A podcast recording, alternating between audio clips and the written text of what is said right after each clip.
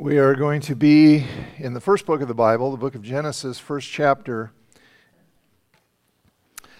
Okay, and then I want to start uh, the message this morning by reading to you some excerpts from a letter to the editor uh, written in a newspaper, published in a newspaper. Some of you might remember what those were newspapers before everything was online.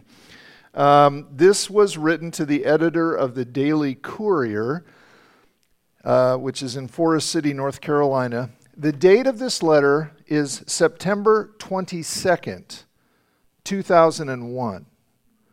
So, those of you who are old enough to remember the events of September 11th, 2001, this letter was written some 11 days later. To the editor, I'm in my 30s, but I've lived long enough to see a lot of pain and senseless tragedy in life. A prime example has been the recent terror attacks in New York and Washington, D.C. As I try to come to grips with the catastrophe, I am beginning to question the worldview I acquired while attending public school. I'm not finding reasonable answers to questions that have come to the forefront of my mind since terrorists brutally attacked our country. My first question pertains to human dignity and worth. Why do human beings have worth, and where did they get it? Our nation is outraged at the senseless death of thousands of Americans, but what is it that makes us lament the loss? My textbooks explained that the appearance of life in the universe came about by time and chance, which in turn changed single cell organisms into complex human beings. If the origin of human life is the result of a chance mutation in the last several billion years, where does human worth come from? Scientifically, the World Trade victims lost out in the struggle for survival. End of story. Why does my heart still grieve for the dead and their families? It was an unquestioned assumption in all my science classes that nothing exists except natural phenomena. On what basis do I denounce the deeds of terrorists as evil if there is no higher power?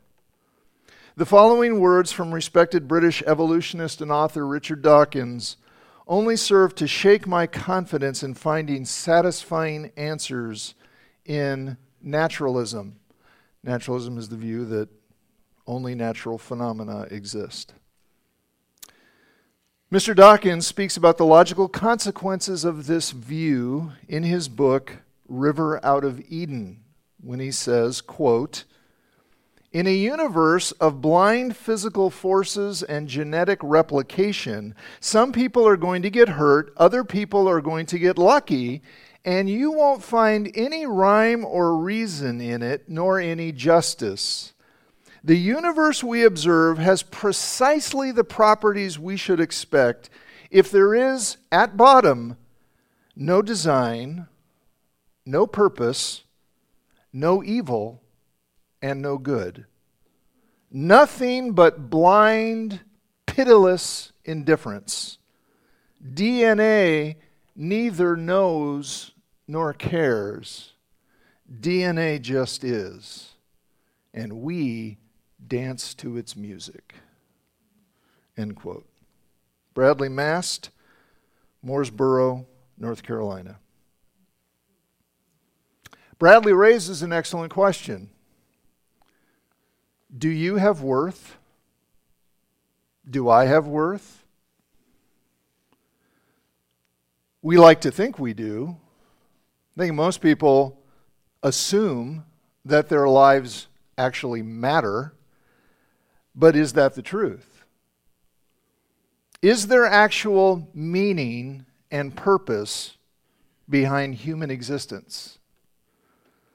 Or should we believe what Dr. Dawkins and many others like him, highly educated, highly influential, people who say that no, the universe has no design, no purpose, and we are simply and only the result of blind physical forces.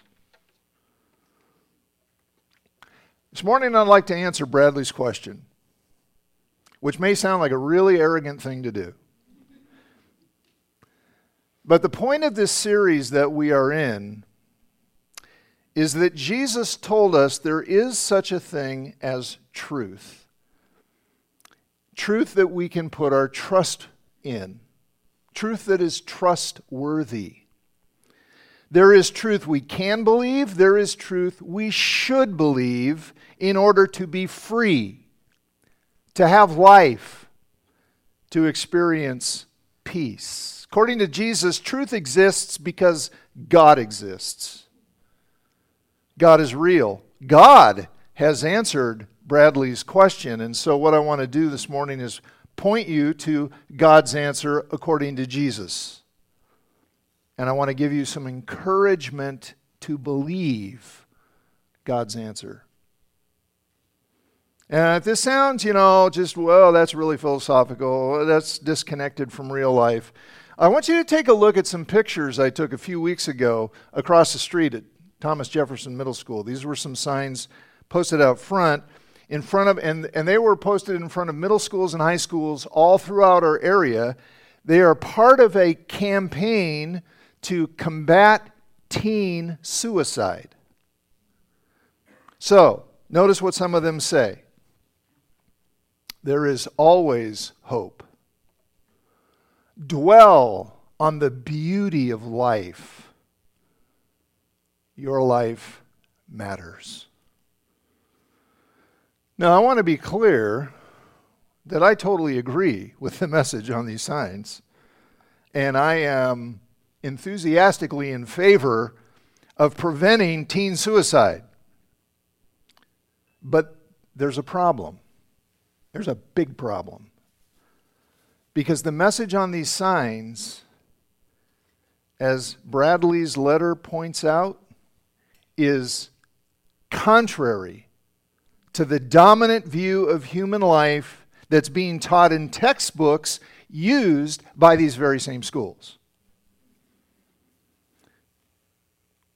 So, which viewpoint are the students supposed to believe? The one represented in the signs that says your life matters, there's always hope, dwell on life's beauty? Or are they to believe the message that's in their textbooks? Now you're just a random, unintended, unplanned outcome of natural phenomena, period. See, this, this, this issue of human worth is not simply an issue when some tragedy strikes or some terrorist attack and thousands of people die. You know, that's when it makes the newspaper, but it's a tra- it's a it's an issue every single day when even just one person dies or even just one teenager is feeling depressed and hopeless. This is an issue whenever a woman finds out she's pregnant and she doesn't want to be and she's wondering what to do. This is an issue when a child is born with a mental or physical disability. This is an issue when life saving medical treatments are really expensive. And somebody has to make the decision if it's worth it. And this is an issue every day when you and I interact with other people. Do human beings matter? Do we have value? If so, why? Well, here's God's answer that, as you will see, Jesus himself affirmed. Yes, you matter. Yes, I matter. Yes, all humans matter because we bear our Maker's image. So now look at Genesis chapter 1, verses 26 and 27. Then God said, Let us make mankind in our image, our image, in our likeness so that they may rule over the fish in the sea and the birds in the sky, over the livestock and all the wild animals, and over all the creatures that move along the ground. So God created mankind in his own image. In the image of God, he created them. Notice the repetition, that means it's important. Male and female, he created them. So, in the creation account there in, in Genesis 1, this is the high point. After creating the world, after creating the plants, the trees, and all the various creatures, God creates humanity. And verse 30, uh, 27 emphasizes three details about our creation. First, God created us intentionally. He planned to do it. That's the whole point of let us make mankind in our image. It's his plan. So we didn't just happen. Second detail, we were created in his image. That's emphasized. And third detail, we were created male and female. And today, every one of those ideas is vehemently disputed. Every single one of them. Powerful voices say, no, we were not created by God intentionally or otherwise. No, we do not bear his image. We're just like every other animal, maybe a little smarter than a dolphin, maybe not, who knows. And no, we were not created male and female. There's a whole spectrum of gender options, and you get to choose whatever you want to be. But the Bible says about as clearly as it can be said God made us, He made us male and female, and He made us in His image. And if the Bible is right about this, then you and I and every other human being, we have incredible value. Incredible value that has absolutely nothing to do with our appearance, with our abilities, with our achievements. Now, when you look in the mirror, well, you might not like what you see. You might have deep doubts about your value, but God's word says otherwise.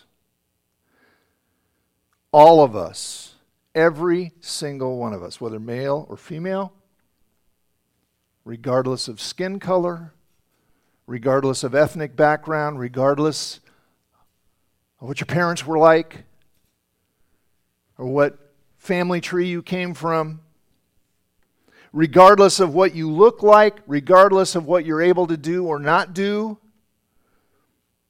we all have the same incredible value because we all bear God's image. Jesus said, He said, God cares far more about us than He does about the birds of the air and the flowers in the field. And this is the reason why. Because humanity alone is made in God's image. Now, people have wondered, rightly, and, and they've wondered a great deal about what exactly this means. What, what exactly does it mean to be made in God's image? So, you know, we've, we've tried to come up with some answers to that. Some say, well, it's about certain capacities we have. Uh, we have intellect, emotion, and will. Eh, seems like some animals have that. Not sure that's right. Uh, some say it means having a capacity for relationship. God's relational, He made us to be relational. I believe it's somehow connected to the mandate God gave us to rule over the world because that's what comes right afterward. He made us in His image, He made us as His image so that we could govern the earth as His representatives. But whatever it specifically means, because the Bible doesn't define the image of God specifically, it just says we have it. We have it. And, it, and that's still true today. Even though humanity has rebelled and sinned, fallen into sin. And you know, it's an amazing thing to think about. You might think that whatever uh, whatever the image of God is, you know, because we all know deep down inside, we all know what miserable creatures we can be, and we all know, sadly, about what horrible, horrible things humans are capable of.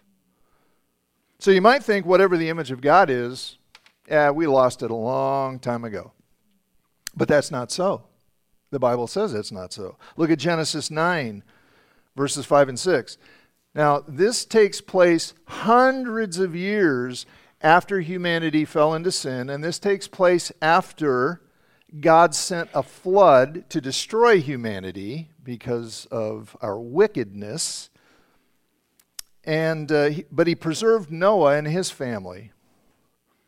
And God says this to Noah after the flood And for your lifeblood, I will surely demand an accounting.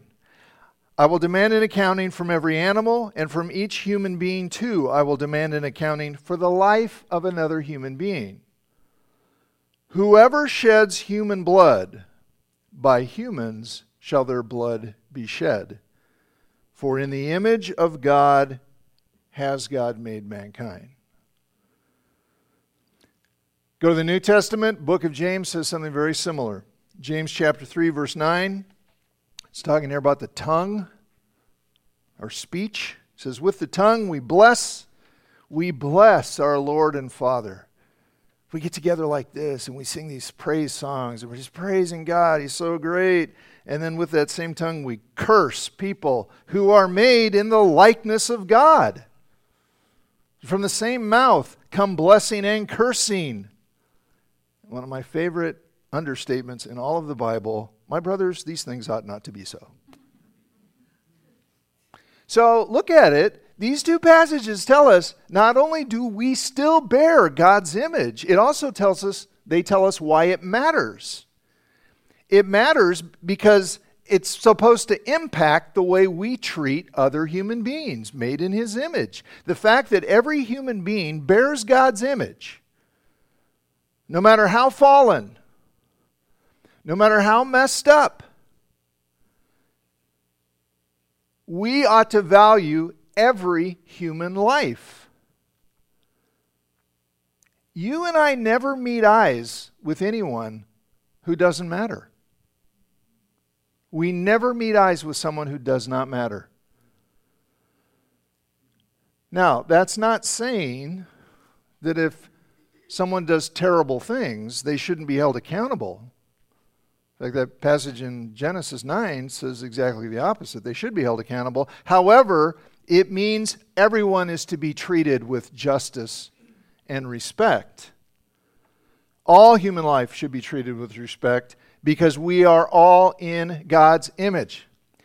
The image of God is who you are. The image of God is why you matter.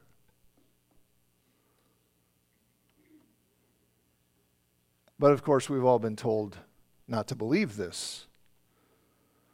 As Bradley's letter to the editor pointed out, our school textbooks, our science classes tell us a very different story. So do our museums. So do our nature programs on TV. Our public universities numerous professors, scientists, and other intellectuals, they all assure us confidently that we just happened. We are simply the result of undirected, unplanned, unguided natural processes over billions of years. And to repeat the words of Richard Dawkins, there's no design. There's no purpose. There's no good. There's no evil.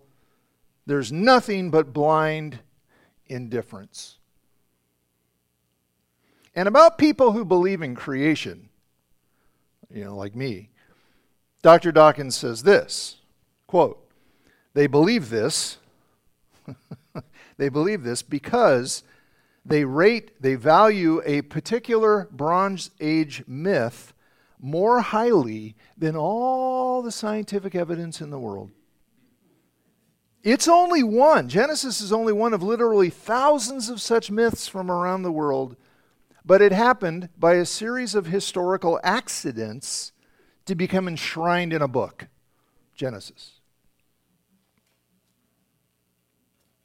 Is that what Genesis is? Is it simply one of thousands of creation myths? And the only reason anybody takes it seriously is because a series because of a series of historical accidents? Is that it? Can any intelligent educated honest person truly regard genesis as trustworthy? Can we believe it when it says we are created in the image of god? In spite of what so many textbooks and scientists and educated people are saying. That's exactly what I'm going to encourage you to do. To do that, to take it seriously. I'm going to give you some reasons to trust Genesis instead of Dr. Dawkins. And I, I'm not picking on him, his view and, and the view of so many who hold it. And it might sound like I'm attacking him. I'm really not. I'm actually responding to his attack. Because in lectures and articles and books like The God Delusion, The God Delusion, he claims to represent all right thinking, smart, intelligent, educated people. And he ridicules the Bible and he insists that we are not made in God's image. Well, there's a few reasons that I'm going to give you why I choose to believe Genesis, to take it seriously, rather than to trust Dr. Dawkins on the issue of human origins. So here we go. Reason number one Dr. Dawkins wasn't there.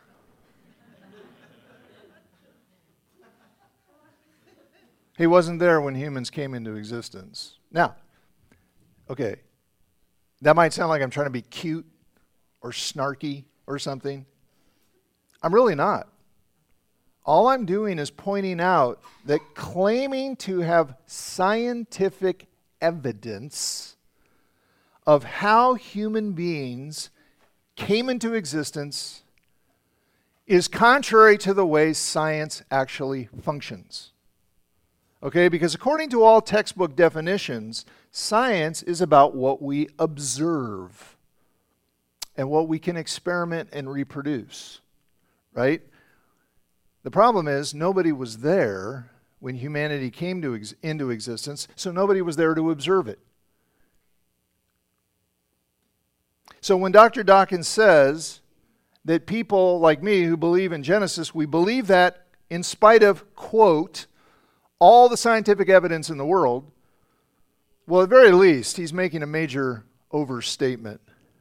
Why? Because scientific evidence is observational evidence. You know, like when Mount St. Helens blew up, and there were scientists all over the place who were watching and measuring and, and testing and experimenting. But you can't have observational evidence about a past event, whatever it is. Don't just talk about the origin of humanity. Any, any past event where nobody was there to observe it. And Dr. Dawkins knows this because I've heard him say, Nobody knows how life came into existence. So apparently, all the scientific evidence in the world can't answer that question. He said so. So, the very best you can do with any past historical, but no, not historical, because history has to do with writing down what happened if you saw it. And a past unobserved event, the best you can do is look at the evidence we have in the present and then make educated guesses about what happened. But see, that's a very different thing from observational science. So let me just give you a dumb little illustration. It's not in the notes, Greg, so, you know, just have to listen. Um, so imagine there's a, a, a teenage guy or girl, doesn't matter. They come home and uh, they, they're taking a science class, and it's cool. They're loving it. And they come home, and uh, they go in the bathroom, and they find that the bathtub is full of water. And they notice the spigot is dripping like one drip every 15 seconds. And they think, man, this is a perfect opportunity to put in practice what I'm learning in my class. I'm going to figure out how long it took for this bathtub to fill up with water. And I'm just going to, you know, I'm going to assume it started empty. And I'm going to assume that the rate of the drips has not changed. And I can measure the drops and how often they drip and how much water's in there. And I can know how long it took for this to fill up. And then they find a note written by dad that said, Don't drain the tub. I filled it up because I'm working on it and I'm checking for a leak. I'm at the hardware store. I'll be home in just a few minutes. So the assumption that it was empty and the assumption that the rate of filling never changed end up not being true. See, that's the problem with looking at present day evidence and extrapolating and making educated guesses about the past. They could be wrong because you have to assume some things that you can't know whether they're true or not. So, what Dr. Dawkins actually believes is not something he's observed or any other scientist has observed. What they believe is a different story a different explanation of the past, but they weren't there to observe it. Genesis, on the other hand, claims to be eyewitness testimony, eyewitness testimony from the one observer who was actually there. So that's one reason. Reason number two Dr. Dawkins' philosophy is seriously flawed. If you look carefully at his arguments, you discover that many of his arguments are not actually scientific at all, they're philosophical. He's doing philosophy, not science. In other words, they're not based on observation, they're not based on an experiment, they're based on unprovable beliefs about the nature of reality. For example, when he says that the universe consists of blind physical forces, that's all there is blind physical forces without rhyme or reason or justice, he's doing philosophy. He's not doing science. Those are philosophical statements. But his philosophy has some serious flaws. He thinks we're all just unintended, unplanned, unguided collections of molecules. That's all we are. In fact, I got a great quote on this. This isn't in the notes either, Greg. This is from his book, The God Delusion. Okay? Quote Think about it. On one planet, and possibly only one planet in the entire universe, molecules that would normally make nothing more complicated than a chunk of rock gather themselves together. Gather themselves together into chunks of matter of such staggering complexity that they're capable of running, jumping, swimming, flying, seeing, hearing, etc., capable in some cases of thinking and feeling and falling in love with other chunks of complicated matter. So we're just unintended collections of molecules. He just said it. You're just an unintended chunk of matter, which doesn't matter. How can an unintended collection of molecules think? And how can it possibly come to know the truth about anything, about the nature of reality. He says in one place, there's another quote, the Enlightenment, you know, that historical event where we got all scientific, the Enlightenment is under threat by ignorant people like me. The Enlightenment is under threat. So is reason. So is truth. So is science, especially in the schools of America. Okay, so follow this, okay? Follow this. He says he believes in reason, he says he believes in truth, he believes that creationists are wrong, but he also says the universe is one of only blind physical forces. In which case, there is no such thing as truth, There's no such thing as reason. There's no such thing as right or wrong. He said it himself. Why? Because those things aren't physical forces. Reason is not a physical force, reason is not a property of matter. So if those things exist, reason, etc., then the universe is not what he says it is. That's a huge contradiction. Third reason, and this is by far and away the most important, to trust Genesis over Dawkins and Company.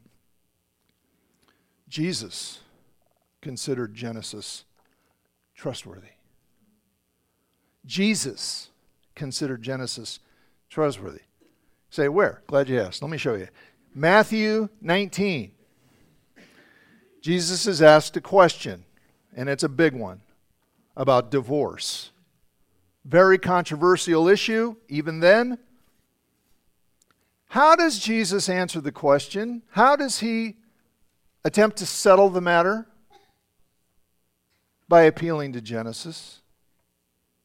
So, chapter 4, or no, chapter 19, verse 4. Haven't you read, he replied, that at the beginning the Creator made them male and female and said, For this reason, a man will leave his father and mother and be united to his wife, and the two will become one flesh? So they're no longer two, but one flesh. Therefore, what God has joined together, let no one separate. Do you see the force of this? Do you see how he's attempting to settle the issue and answer the question? He's teaching about a very serious, a very practical issue, and he's basing his instruction explicitly on the creation account in Genesis. But if that account is not true, his teaching has no force. He clearly believes it's true. Which means which means the issue here is not simply Genesis versus Dr. Dawkins. It's Jesus versus Dr. Dawkins. One says Genesis is true. The other says no, it's not. One says you're created in God's image. Therefore, you have infinite worth. The other says, No, you're not. And no, you don't. One says, He's the way, the truth, and the life. The other one says, He knows much better about what's true. One says He can forgive your sins and connect you to the God who made you. The other says, I want to free you from this false belief and show you that your life has no real purpose in a universe of blind, pitiless indifference. Whom are you going to trust? Well, I'll tell you who I'm going with, if you haven't guessed. I'm going with Jesus. Why? Now, parents, it's important you be able to answer this, these questions. Why are we going with Jesus? Well, because according to historical documents that go all the way back to the first century, historical, reliable document. Don't let anybody tell you. You know, sometimes somebody say, "Wow, there's no proof Jesus even existed." That is such a bunch of garbage. No reputable historian would ever say that. According to historical documents, eyewitness accounts, Jesus performed miracles, he transformed lives, and he rose from the dead. And because of what he did and what he said, I can look you in the eye with confidence and say, You matter. You have great worth. You are precious to the God who made you. And you can look in each other's eyes and say the same thing. And parents, you can look in the eyes of your children and you can tell them, You matter. You matter to God because you bear His image. And your worth has nothing to do with how you look. It has nothing to do with what you can do or what you can't do. Your worth comes from who you are as a bearer of God's image. And Jesus came to connect you to your Maker in spite of all your mistakes, in spite of the worst wrongs you have ever done. Jesus died to take the justice of God upon himself so that we would never have to experience it. He died to connect you to your Maker. He died to forgive anyone. Anyone. Anyone. Absolutely anyone who will put their trust in Him and say, Lord Jesus, do it for me. Do it for me. Through Jesus, you can know the one whose image you bear. Think about that. Let's pray.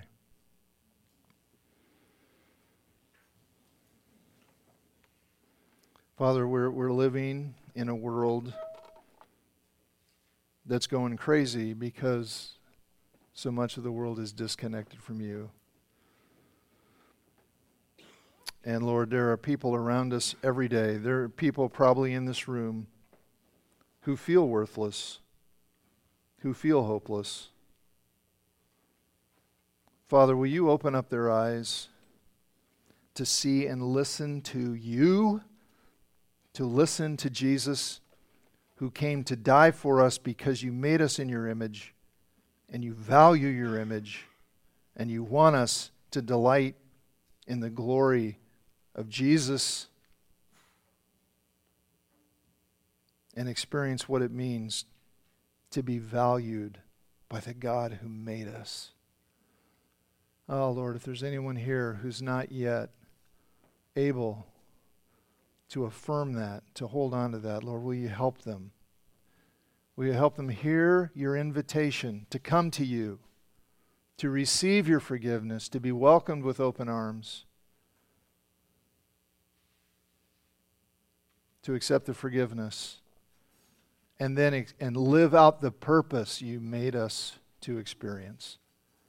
Or will you help us? Will you help us encourage one another? Will you help us share the good news with those who either haven't heard it or haven't believed it?